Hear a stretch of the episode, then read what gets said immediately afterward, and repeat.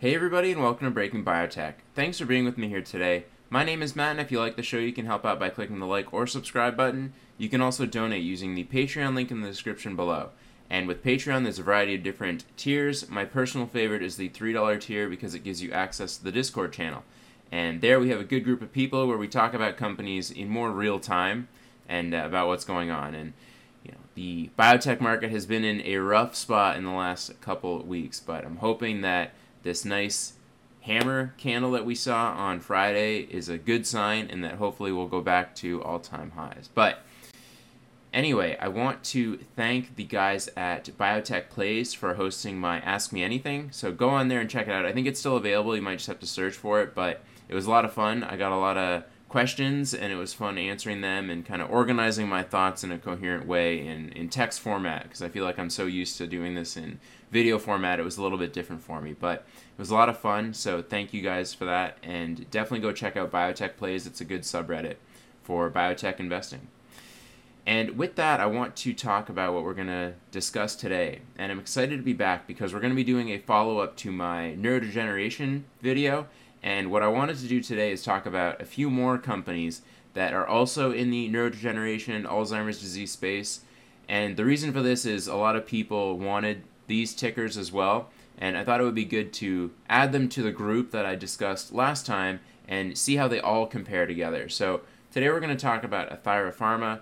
Annovis, and Longeveron. And each one of these companies has a bit of a unique molecule that they're trying to commercialize, so it's going to be fun show, and we're going to talk all about that. So, with that, let's get right into it. And the first thing I want to mention, of course, is you know what we're really dealing with here when we're looking at specifically companies in the neurodegeneration space.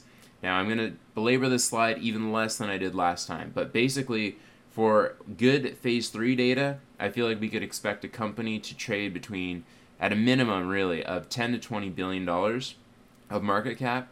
And for companies that are kind of earlier in the pipeline, I would say if they've shown some good phase 1B or some good early phase 2A data, we can expect them to trade around a $1 billion market cap.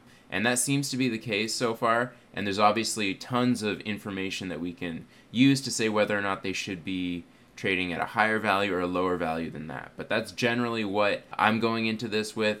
And using the data that's available out there, you can really make your own assessment of what you think is a fair value for some of these companies. But anyway, just to show this slide quickly because we need to know what we're dealing with here. So keep all of that in mind as we look at the market caps of these different companies today.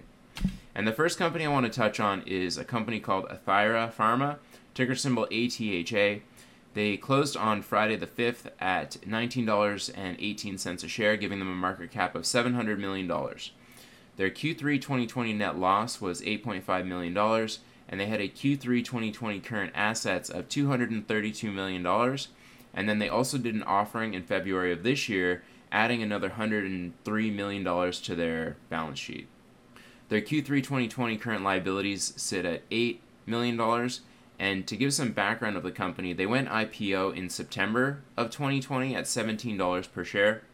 So they're not trading at too much of a premium from that. But for anybody looking to take a position in the short term, I do want to remind you that the lockup expiration occurs on March 17th, and an additional 12 million shares that were previously locked up from the IPO are now going to be added to the float, which is at $23.7 million today. So Companies that have this lockup expiration, I caution against taking a long position in only because the dilution that's going to occur after the lockup is going to put some pressure on the stock price. So keep that in mind. But the company is looking at commercializing an asset that targets the hepatocyte growth factor pathway, and it's also known as the MET receptor.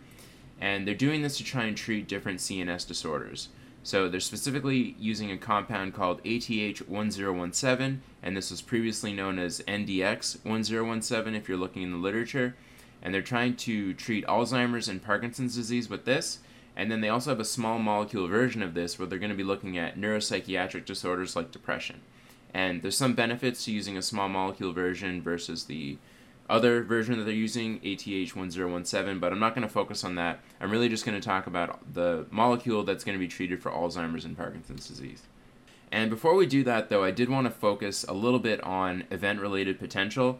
And I've touched on this on a couple other episodes, but I wanted to go a little bit more in depth because the main readout that Athira is focusing on is this P300 data point.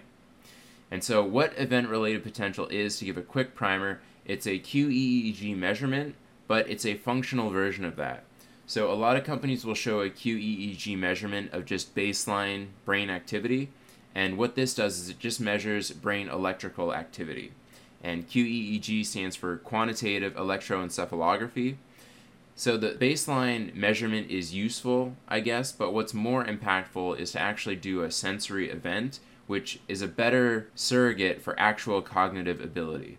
So what patients do is they'll have headphones on, they'll be played tones that are being given at consistent intervals, and then when a deviant tone is played, they'll have to push a button or something, and then the brain electrical output will come up and it'll look like this. And this is the event related potential diagram that is normative. And so the P and N refer to the polarity of the peak, P being positive and N being negative, and then the numbers are associated with a normative time after stimulus. So the P100 occurs at 100 milliseconds after the stimulus. N100 is also very close to the 100 millisecond time point. And this is a normative graph because everybody is kind of different and the latencies are actually associated with cognitive function. So if the N200 or P300 in particular latencies are delayed or increased, it has a associative factor with worsening Alzheimer's disease or mild cognitive impairment. And conversely, if the latencies are improved, you usually have better cognitive function. Now, the early peaks here, the P1, N1, and P2, don't really have much to do with cognition necessarily. They're a lot closer related to just speed at which the brain can receive an image or any kind of sensory input. But cognition has much more to do with this N200 and P300 peak. And, you know, which one is more impactful? Why does one company focus on N200 like Cyclerion versus Athira, which focuses on the P300? I think it has much more to do with a strategic decision than an actual functional one. And the company that's able to show success in N200 but not P300 is just going to focus on their N200 data. And this occurs all the time and Athira is doing it here with their P300 presumably. But in relation to the differences, I just wanted to quote one article that outlined this a little bit clearer. And they say here that the N200 component represents an early alteration of cognitive ability, such as target discrimination, while the P300 component reflects information processing, such as target evaluation, judgment, and decision making. So, if both were improved, that would probably be a better sign for whatever compound they're testing one or the other might have something to do with cognitive ability. But this is what Athira is focusing on, P300, and it's not going to be the actual primary endpoint of their eventual pivotal trial, but it is a sign that perhaps if they see an improvement in P300, they might be getting better cognitive effects in patients. So to get to the phase 1b data, we're looking here at Alzheimer's disease patients that were treated with a 40 milligram subcutaneous dose for 8 days. And you can see already this is a very small trial. The placebo group only has four patients, whereas the treatment group only has seven. But at an eight day treatment, we see here that the group that was treated with ATH 1017 got an improvement in peak P300 latency of 73 milliseconds. And if you look here at the actual breakdown of each patient, every one of the patients that was treated with ATH 1017 saw an improvement in P300 latency and there's one patient here that didn't show that much of a difference, but all of them were trending towards that improvement. The placebo group, on the other hand, three out of four showed a worsening, and then one of them showed a slight improvement, but I think that's just noise. So, you know, from the outset, it seems like this is very impressive data. They're able to get this big difference in latency, which is associated with cognitive function, and it's in a very small study. So, how is this going to be replicated if they do a bigger study? We're not really sure, but it is decent early data to suggest some improvement in cognitive ability. Now, if we were to look at an already existing molecule like donepezil and see how it had an effect on P300 latency, it can give us an insight into whether or not this drug is benchmarking close to it or better or worse. So, this is what Athira is arguing in their corporate presentation, and I'm taking this image from that presentation. And the study is Thomas et al. 2001. And what they looked at here is the effect of donepezil on P300 latency. And we can see here that patients treated with donepezil went from a latency of 385 all the way down to 370, 369 milliseconds. So that's an improvement of only 16 milliseconds when treated with donepezil. And you can see here that also the ADAS-Cog trends in the right direction as well. So what Athira is arguing is that their molecule is able to do 73 millisecond improvement in P300 latency, therefore it's likely to have an even better effect than donepezil. But keep in mind that donepezil made it through all of the hurdles that so many of these Alzheimer's companies can't get through, despite only having a 16 millisecond improvement in P300 latency. So to me, what this says is not necessarily that ATH1017 might have a better effect. It's that donepezil might be going through a different mechanism in order to improve cognitive ability, or P300 isn't a good metric of cognition.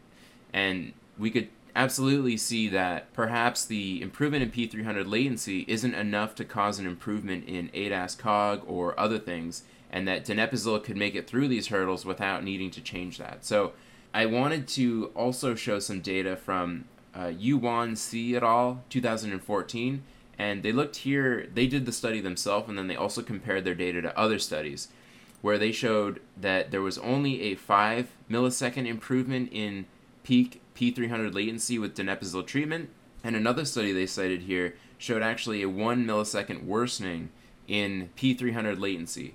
So donepezil is still able to get those good cognitive effects even without really an effect on P300 latency. So I think we just need to be careful when we look at only one readout and one that isn't going to be included in the final phase 3 data set that this might not be what we need to show as an improvement in order to get those cognitive effects or to get approval. So keep all of that in mind as we move forward. But to highlight some of the upcoming catalysts, Athira has two trials that we need to focus on. They have a pivotal phase 2 3 in Alzheimer's disease that was initiated in September of 2020.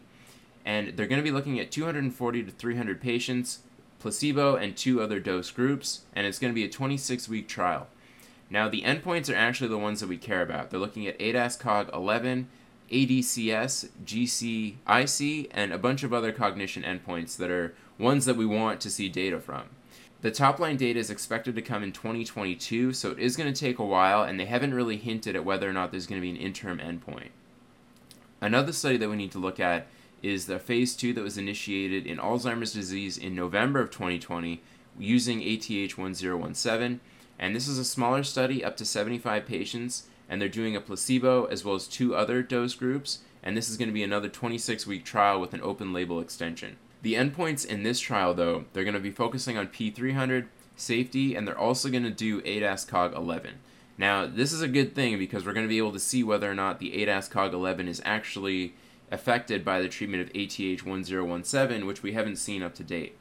If the P300 latency is correlated with ADAS-Cog 11, then that's great, but I really don't think we need to see the P300 improvement unless it comes with the ADAS-Cog 11 improvement as well. So what they say here is that they were going to read this out before the pivotal trial readout, and the top line data is expected in 2022. So I would like to see an interim endpoint between now and the end of the year, and we just don't know whether or not that's going to come out. So for that reason, it might be worth it to take a position if you're bullish on the mechanism uh, before 2022. But the company is also filing an IND in Parkinson's disease in the beginning half of this year, and they're going to be initiating a phase two in the second half of 2021. They have some other indications that they're looking at, but those are largely preclinical, so for that reason, I'm not focusing on it. But again, like the other companies I talked about in my last episode, this is very early data that we've seen, and it's only one readout, and one that we're not super interested in given that another molecule like donepezil was able to get approval without showing much of an improvement in P300 latency. So keep that in mind. And what I wanted to do quickly is touch on Cyclerion because one thing that came with all this P300 research is some interesting info on N200 latency. And the study that I cited before did N200 latency too, and what they showed is that Control patients had an N200 latency of 267 milliseconds. Alzheimer's disease patients had a latency of 316, so a very large increase. And then Alzheimer's disease patients treated with donepezil had a latency at N200 of 305. So it was an 11 millisecond improvement in N200 latency, and donepezil is able to improve cognitive function. If we go back to the Cyclerion data, we can see here that the change in N200 latency in the 70 and older group was an average of 1.4 milliseconds. So Cyclerion's drug is able to improve N200 latency by 1.4 milliseconds compared to donepezil, which can improve it 11 milliseconds. So keep that in mind. The N200 latency, P300 latency, it just might not be a very good surrogate for cognitive function. Now, it does concern me that the drug that Cyclerion's using, CY6463, isn't even able to improve the latency to that of donepezil, yet they're touting this as a real victory here. So, something to be mindful of. I'm still holding on to Cyclerion because I think the bar is so low for them that any positive data in MELAS could really send the stock skyrocketing. But keep all this in mind as we uh, move forward. And with that, I want to focus on another company called Annovis, ticker symbol ANVS, and they traded on Friday, the 5th of March, at $24.86 a share, giving them a market cap of $173 million. Their Q3 2020 net loss was 1 million bucks, and their Q3 2020 current assets sit at 9.4 million, with almost no Q3 2020 current liabilities.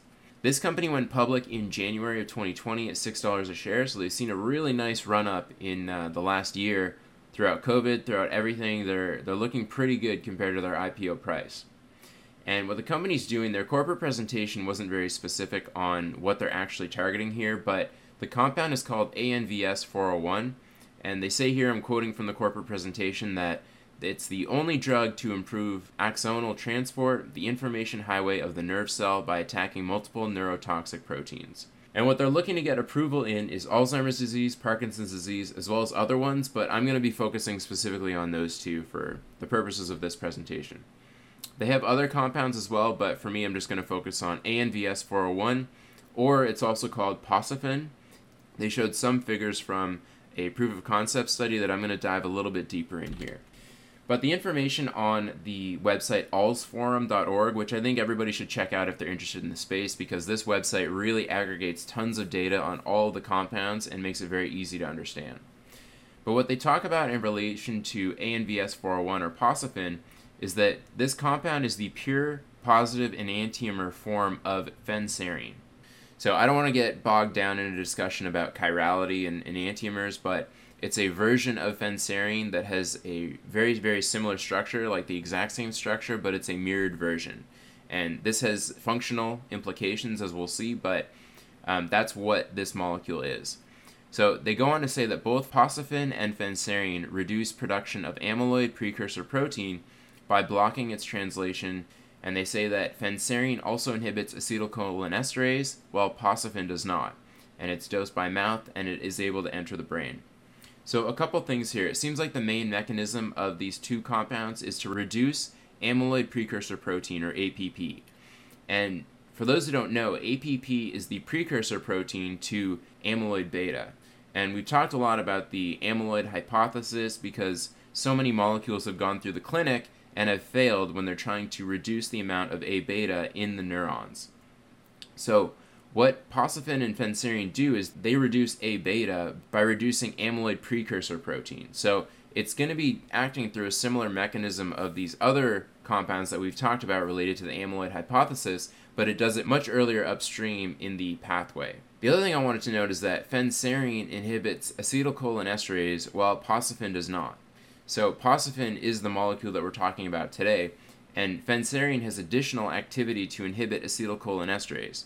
And for those who don't remember, donepezil's primary mechanism of action is by inhibiting acetylcholinesterases to increase the amount of acetylcholine in the brain and improve cognitive function. So, phenserine also has the ability to block APP translation and inhibit acetylcholinesterase, yet phenserine failed in phase 3 trials. And I'm, I'm quoting what I saw in Alzforum under Posiphen that phenserine was stopped after it failed to improve cognition or clinical measures in two phase 3 trials, and this was done in 2005. So, this from the outset makes me very concerned about Posiphen because it does not have any acetylcholinesterase inhibition activity, but it is able to improve by reducing amyloid precursor protein translation the amount of A beta. So, something to be mindful of as we move forward that it has less activity than a molecule that was not approved because it wasn't able to improve cognition. So some other things that are interesting here is that Posiphen acts on iron response elements. in the 5' untranslated region of the APP mRNA to inhibit the protein synthesis. And also, Posiphen is able to block translation of alpha synuclein mRNA, and this is important for Parkinson's disease. So, I'm not going to touch too much on that, but it is an interesting tidbit that the company's seen. Okay, now to get to the data, there's only one proof of concept study that I've seen in humans. And what they did is they treated patients four times with a 60 milligram dose for 10 days of this molecule, Posiphen or ANVS 401. In general, the safety was pretty well tolerated. They got 17% of patients that had some GI effects in healthy volunteers, 25% saw some dizziness, and then 20% of patients with MCI actually saw some GI related effects. So, overall, the safety is pretty good. And the data that they show here is that treatment with Posiphen was able to reduce the amount of soluble amyloid precursor protein alpha and beta almost to the levels of healthy volunteers. So they see a pretty good effect on patients in reducing the amount of amyloid precursor protein. They also saw a big improvement in the reduction of total tau. And I'm not going to talk much about tau, but it is a protein that's implicated in Alzheimer's disease.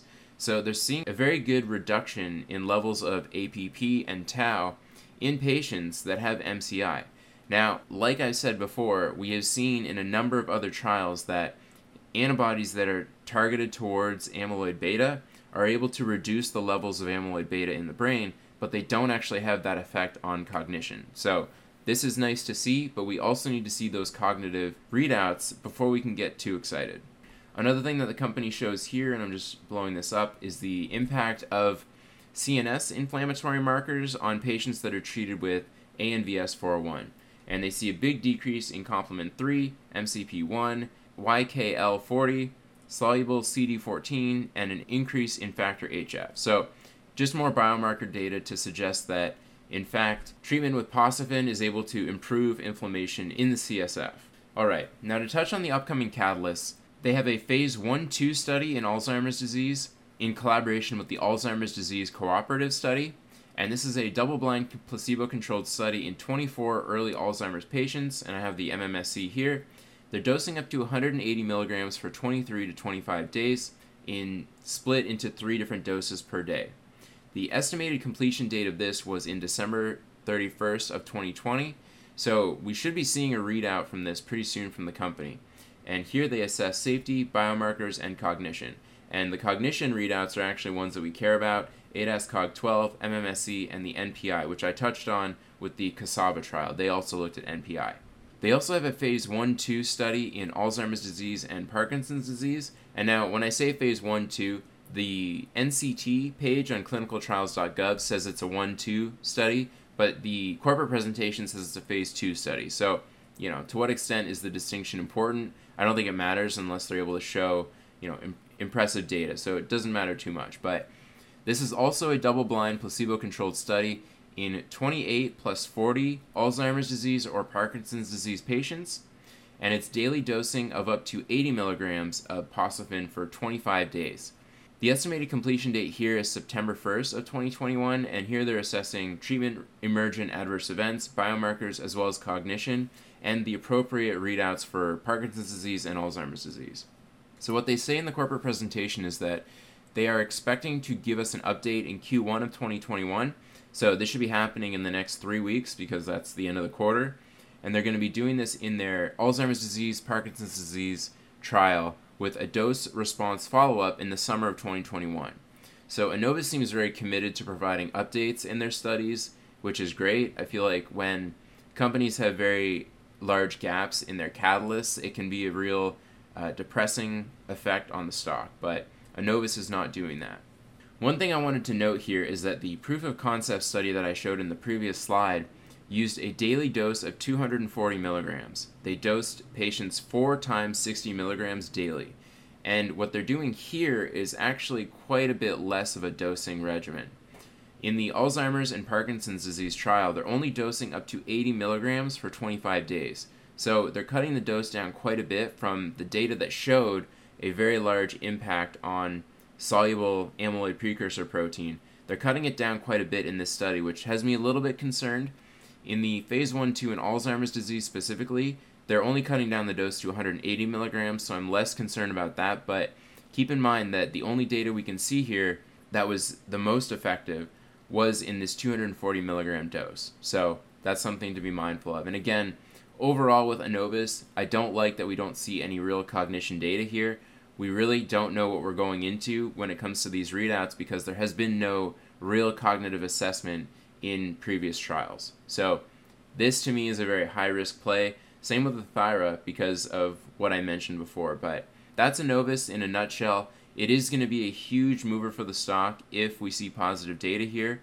Given the facts surrounding the stock, it's trading at such a low market cap right now, and we should see a readout in the next three or four weeks. So, you know, if you'd like a high risk, high reward potential play, Annovis might be the one for you.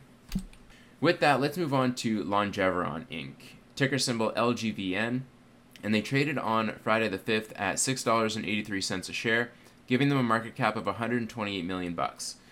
Their Q3 2020 net loss was $2.4 million, with a Q3 2020 current assets of 2.2 million, plus the IPO capital raise that gave them an additional $26.6 million. And this could be more. They did like an upsized offering as well afterwards, but we don't really know what that amount is. The Q3 2020 current liabilities sit at only $2.8 million. And to give some background, they went IPO in January of this year. I think the stock started trading in February, but um, January is when they filed a lot of these forms, and they opened at $10 per share. So the company's trading at quite a discount right now. And what they're doing is developing cell therapies for diseases that affect older individuals. And they say it in a broad way because they're mostly looking at aging fragility or aging frailty. And they're also specifically looking at other indications, but aging frailty is the next readout that we should be most excited about. Their therapy is called Lomecel B, and this is an off the shelf, what they call medicinal signaling cell, or an MSC, but really what it is is an allogenic mesenchymal stem cell treatment. And I'll talk about this in the next slide. But again, they're looking at aging frailty, they're using it as a vaccine adjuvant. They're looking at metabolic syndrome, Alzheimer's disease, hypoplastic left heart syndrome, as well as some others. But the most exciting one for me in the short term is really this aging frailty readout, and then they're also going to be doing Alzheimer's disease. To talk a bit about Lomecel B, like I mentioned, it's an allogenic cell therapy that they're isolating from fresh bone marrow of healthy individuals. They don't tell us what the selection process is of those cells, which is kind of frustrating, but they did mention that they do have a license for CD271 positive cells. So that could give us some insight into how they're selecting cells from the bone marrow. But in general, it seems like they're going to be using a mesenchymal stem cell prep in order to treat elderly individuals. And you can use this link to get to a review article that outlines all of the benefits that MSCs are able to show in different diseases. There's lots of data out there that shows that treatment with mesenchymal stem cells can have a real beneficial impact on patients. Now, I don't think I've seen too many commercial successes yet in the clinic, but there are a lot of companies who have these kinds of products in the clinic. And Longeveron highlights a lot of them in their corporate presentation, but I'm not really going to touch on them here. Their website is super frustrating to navigate. If uh, anybody's tried to find a press release, it's not very easy to navigate, but I was able to find two publications that had early data. And their corporate presentation didn't really show any of this stuff, which I thought was very weird. But I was able to dig them up, and I'm going to show some of the data here just to give us a sense of whether or not human mesenchymal stem cells can have an impact on elderly individuals.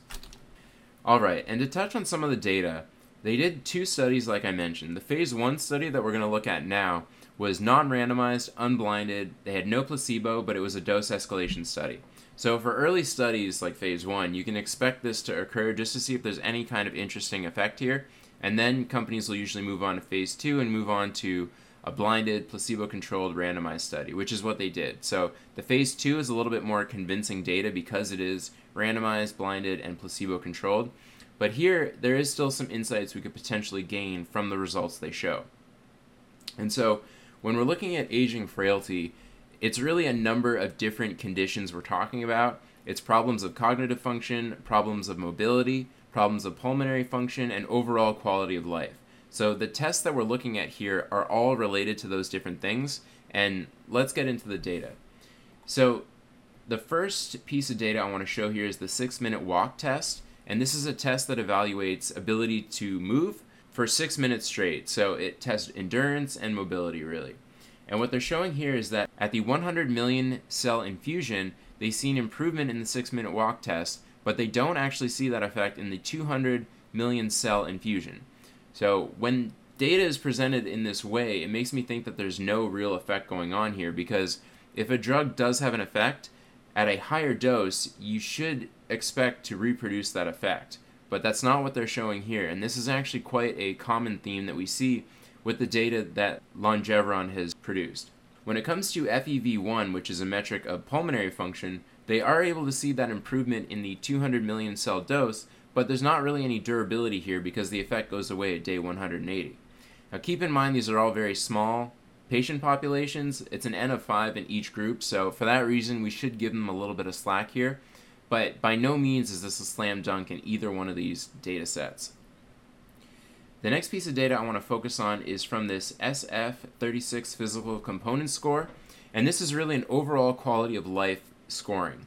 And what we see here again is that the 100 million cell infusion shows a significant improvement compared to the other ones, but we don't see that improvement in the 200 million cell infusion, which makes me think that this data really is just noise. The one piece of data that I thought was very important in this study was the impact on TNF alpha concentrations. And what they show here is that at 100 million cell infusion and 200 million cell infusion, there was a significant decrease in TNF alpha, which is a metric of inflammation. So this is nice to see. Again, it's relatively early data, like I mentioned, but it is nice to see that they are able to get that inflammatory readout. Then the last piece of data I wanted to show was the effect of these infusions on the MMSE because they tested cognitive function as well. And what they're showing here is that the 200 million cell infusion had an improvement in two points in the MMSE, but the 200 million cell infusion had an improvement of zero in these patients. So, again, we're left kind of wondering what's going on here. That if the 100 million cell infusion has an effect, but the 200 million cell infusion has no effect, is there really anything going on here? So, let's move on to the phase 2 data, where this is actually a double blind, randomized, placebo controlled trial here. And what they looked at are patients that had aging frailty. They did a placebo group, the 100 million cell infusion, and 200 million cell infusion. And what we're looking at are similar tests here, and what they show again is that with the six minute walk test, there's an improvement in the 100 million cell infusion group, but no improvement in the 200 million cell improvement. Looking at another score here, the short physical performance battery score, again, they show that the 100 million cell infusion group had a nice effect at 180 days, but there was no improvement in the 200 million cell group. And then for FEV1, again, the 100 million cell infusion group showed an improvement, whereas the 200 million cell group did not.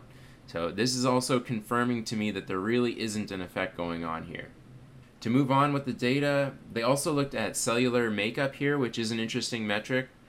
And one thing that they focus on in telling us is that the expansion of CD8 T cells is associated with aging frailty. So the more CD8 T cells you have, the more likely you are to have uh, conditions associated with aging frailty. And what they show here is that at the 200 million cell infusion group, there was a reduction in the percentage of CD8 cells in these patients. There was also an improvement in the CD4 to CD8 ratio, which is what you would want to see if it's true that the CD8 population is what's associated with aging frailty. There are a couple outliers here, but I still think that if they show significance, it, it is relatively meaningful. And then when they did an evaluation of TNF alpha, they were able to reproduce the data in the 100 million cell group, but it did not show statistical significance in the 200 million cell group. And it could be just due to this outlier here. And because this is a relatively small patient population, again, we do have to give them a little bit of slack on the data, but by no means is this a slam dunk. And then they also tout this percentage of B cells expressing LC TNF alpha, so also related to inflammation, and they saw a nice effect in both the 100 million cell infusion and the 200 million cell infusion group. So I think I made my point relatively clear with these studies. You need to show that your higher dose is also able to confirm an effect at the lower dose if that is in fact the effect that you think is happening with these compounds. And if you can't reproduce that, to me it just seems like this data is noise. Now, it doesn't mean that they're not going to be able to show successful data in their future trials. It just means that we're also kind of shooting in the dark and we don't know whether or not success is going to occur. So, to talk about upcoming catalysts, they mentioned in their corporate presentation that they released Alzheimer's phase 1 data in December of 2020. For the life of me, I cannot find this data. I have scoured Google and their website and I can't find it. So if somebody has this data, please send it to me. I would love to take a look. But they presumably presented phase 1 Alzheimer's data and they're initiating a phase 2 Alzheimer's trial in the fourth quarter of this year. The more near term catalysts, they're looking at HLHS in phase 1, and this is a relatively small population, only 100 annual patients. But the readout that I think is going to be most exciting is this aging frailty in phase 2b, where the patient population is upwards of 8.1 million patients in the United States. So, if they're able to show some benefits in a larger patient population in this phase 2b, where they can show improvements in the six minute walk test or FEV1 or MMSE, anything is going to send the stock extremely high. And the reason for this is that it's trading on such a low market cap right now. So, I put all the companies together here, and I know this slide is very busy, but I updated all of the other ones too. And when I was thinking about it as I was putting this together, we really don't see any cognitive improvements in like any of these companies. There are suggestions of improvements in cognition, like Cassava has shown, like Cyclerion has shown, but Alector, we've only seen biomarker data. Cortexyme showed some improvement in cognitive function, but Largely, it was a biomarker study that they did. Anavex showed some improvement in cognitive function, but I believe that study was open label. So, all of these companies are sort of lacking when it comes to early, really convincing data, yet they're trading some of them at very generous market capitalizations here. So, for a very high risk, high reward play, I would say that the ones I talked about today have potential in that regard. And I've also discussed the risks associated with it given the previous data that we've seen. So with LGVN, like I mentioned, they have some risks associated with them given the fact that they're not able to show that the higher dose has a better effect than the medium dose. But the company's only trading at $102 million here. So for that reason, it could be a high risk, high reward play that you want to make in anticipation of the upcoming aging frailty data. For Annovis, it's a similar thing. They've shown some proof of concept data, but I mentioned some problems with the reduced dose that they're using and the fact that the amyloid hypothesis has largely been disproven given all the previous data we've seen. But the company's only trading again at $164 million, and if they can show really good phase 2 data, which some companies have been able to spin as positive, they could see an upward target of, say, $900 million in enterprise value, like we see here with Cortexyme, Anavex, Alector, and even Cassava. So these companies might have ways of spinning their data as positive even though that might not be the case. For me, I'm comfortable just with my small Cyclerion position in anticipation of that MELAS data. But if I'm feeling like in a gambling mood, maybe I'll take a position in Annovis for some kind of potential positive readout in the next few weeks. So that's my update on CNS companies. I think from this I'm going to move on to other sectors because I think I hammered this point pretty pretty well that these companies don't often have really good data early, and therefore it's a very high risk, high reward play moving forward. To give a quick portfolio wrap up, I'm sitting at now negative 8 for the year. We saw a huge decline in the whole market, but the biotech sector itself saw a big decrease. The XBI went from plus 20% on the year all the way down to flat. And ARKG is actually negative 10% for the year, so I'm actually kind of happy that I'm beating Cathie Woods in that regard. Some updates that I made, I took an additional position in Hepion, and companies that have been hammered the most, for me, Trillium has really gone down a lot. They're down 30% for the year, and I think that's probably an opportunity to take a position, if you haven't already, in anticipation of some updates we're going to see before the end of March. So keep that in mind. And really, that's it for the episode, guys. So thanks a lot for tuning in. Hit the like or subscribe button, and feel free to donate at the Patreon link below. I appreciate all the engagement that I get, so please leave me a comment and let me know what you think about my analysis of these companies, and I'm happy to uh, to reconsider. So, thanks again, everybody, and we'll see you next time.